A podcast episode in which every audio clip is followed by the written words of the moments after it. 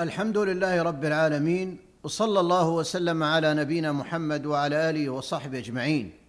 فإن من الأمور التي ينبغي تذكير المسلمين بها كتابة الوصية وذلك لما في كتابتها من المصالح الدينية والدنيوية ولتساهل كثير من الناس بها.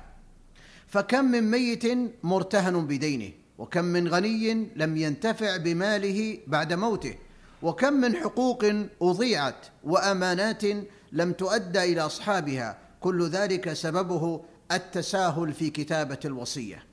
روى الترمذي في سنن من حديث أبي هريرة رضي الله عنه أن النبي عليه الصلاة والسلام قال نفس المؤمن معلقة بدينه حتى يقضى عنه. ومن فوائد الوصية اولا الأجر العظيم لمن كتبها جزاء طاعته لله ولرسوله. قال تعالى ومن يطع الله ورسوله فقد فاز فوزا عظيما. ثانيا الأجر العظيم فيما يوصي به من النصائح والمواعظ لما يرجى من الانتفاع بها.